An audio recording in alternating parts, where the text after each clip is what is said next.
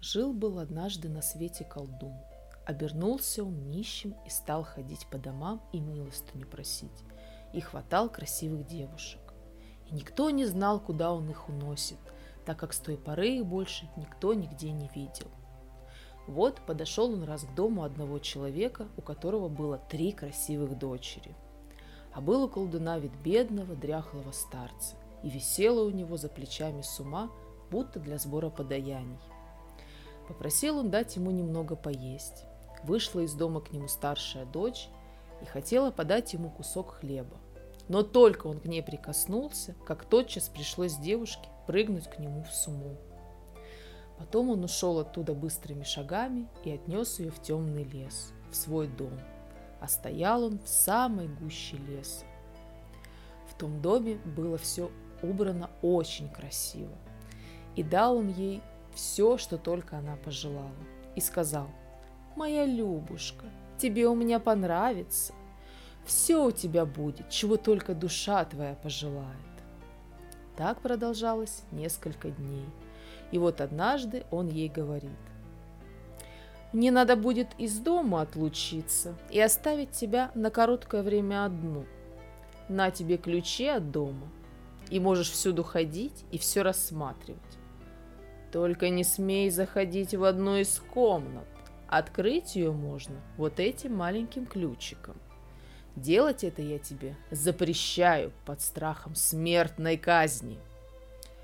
Дал он ей еще яйцо и сказал, это яйцо береги как следует, а лучше всего носи всегда при себе. Если оно пропадет, то случится из-за этого большое несчастье. Взяла она ключи, яйцо и пообещала выполнить все как следует. Когда он ушел, стала она бродить по дому, обошла его весь снизу и доверху и осмотрела все комнаты. Сияли они серебром и золотом, и ей казалось, что ни разу в жизни не видела она подобной красоты. Наконец она подошла к запретной двери и хотела было пройти мимо. Но любопытство не давало ей покоя. Она осмотрела ключик, а был он похож на все остальные.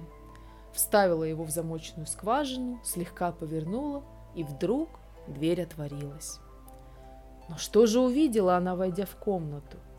Стояло там посередине большое окровавленное корыто, и лежали в нем изрубленные люди.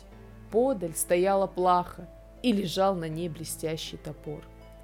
Она так сильно испугалась, что яйцо выскочило у нее из рук. Она подняла его и стала стирать с него кровь, но напрасно она старалась. Кровь тотчас опять появлялась на яйце. Терла она его, вытирала, но ничего из этого не вышло. А вскоре воротился домой из своих странствий колдун, и первое, что он потребовал, были ключик и яйцо. Она подала их ему, но при этом дрожала, и увидел колдун тотчас по красному пятну, что она была в кровавой комнате. «Если ты входила против моей воли в эту комнату, — сказал он, — то ты должна теперь будешь против своей воли опять туда вернуться. Твоей жизни пришел конец». Он бросил ее на земь и потащил туда за волос. Отрубил ей на плахе голову, всю ее изрубил на куски, и потекла кровь по полу. Кинул он ее потом в корыто, туда, где лежали остальные.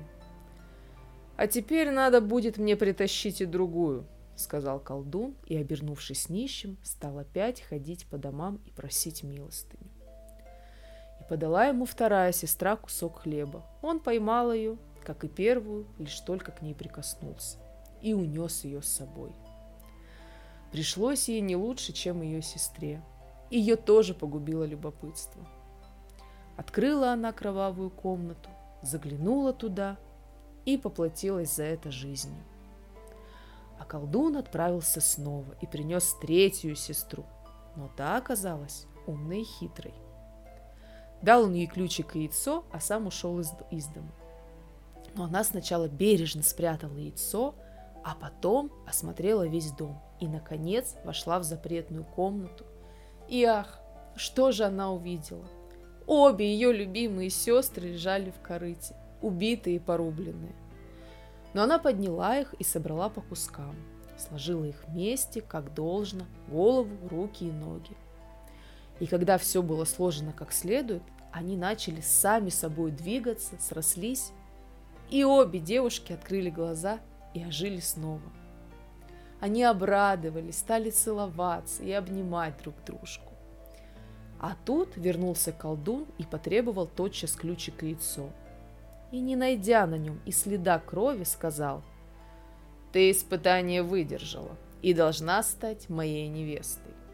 И потерял он над ней теперь всякую власть и должен был исполнять все, что она потребует. «Хорошо», — ответила она, — «но ты должен сначала отнести на своих плечах моему отцу и матери полную корзину золота, а там мы и свадьбу справим». Побежала она тогда к своим сестрам, которых она спрятала в маленькой коморке, и говорит, «Настал час, когда я могу вас спасти злодей должен будет вас сам отнести домой. Но как только вы окажетесь дома, присылайте мне тотчас подмогу.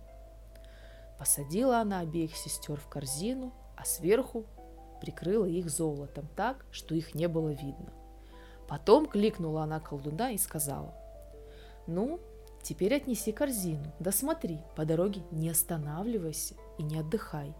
Я буду смотреть в окошко, и за тобой доглядывать. Взвалил колдун корзину на плечи и отправился в путь дорогу. Но корзина была такая тяжелая, что пот катился градом у него с лица. Вот присел он немного отдохнуть, но тотчас закричала из корзины одна из сестер. «Я смотрю в окошко и вижу, вижу, что ты отдыхаешь. А ну, отправляйся-ка дальше!» Колдун подумал, что это кричит ему невеста, и тотчас двинулся дальше. Вот захотелось ему еще раз присесть отдохнуть. Но тотчас послышался голос. «Я гляжу в окошко и вижу, вижу, что ты отдыхаешь. А ну, отправляйся живее дальше!» И только он останавливался, как тотчас раздавался голос, и ему приходилось идти дальше. И вот, наконец, со стоном, запыхавшись, Притащил он корзину с золотом и двумя девушками домой, к их отцу матери. А тем временем приготовила невеста дома свадебный пир и велела созвать на него всех друзей колдуна. Взяла она череп со скаленными зубами, раскрасила его, надела на него венок из цветов, отнесла его наверх и поставила на чердаке в слуховом окошке, будто он оттуда выглядывает – когда уже все было приготовлено, окунулась она в бочку с медом, распорола перину, выкаталась в перьях и стала теперь похожа на белую чудо-птицу. И никто не смог бы ее теперь узнать. Вышла она после этого из дому, и повстречались ей по дороге некоторые свадебных гостей. И спрашивают у нее. «Ты кто? Скажи мне, чудо-птица!» «Да я вот из семейства Фица», а что же делает невеста молодая? Она убрала дом и гостя ожидая, глядит в окошко, головой кивая. Наконец ей встретился и сам жених. Он медленно возвращался домой, и спросил он у нее, как и те свадебные гости. «Ты кто? Скажи мне, чудо-птица!» «Да я вот из семейства Фица». «А что же делает невеста молодая?» Она убрала дом и гостя ожидая, глядит в окошко, головой кивая. Глянул жених наверх, увидел разукрашенный череп и подумал, что то его невеста. Поклонился ей и ласково ее поприветствовал. Но только вошел он со всеми своими гостями в дом, а тут вскоре явились братья и родные невесты, посланные ей на подмогу. Они заперли все двери дома, чтобы никто не мог оттуда убежать и подожгли его со всех сторон. И сгорел колдун вместе со всем своим сбродом в огне.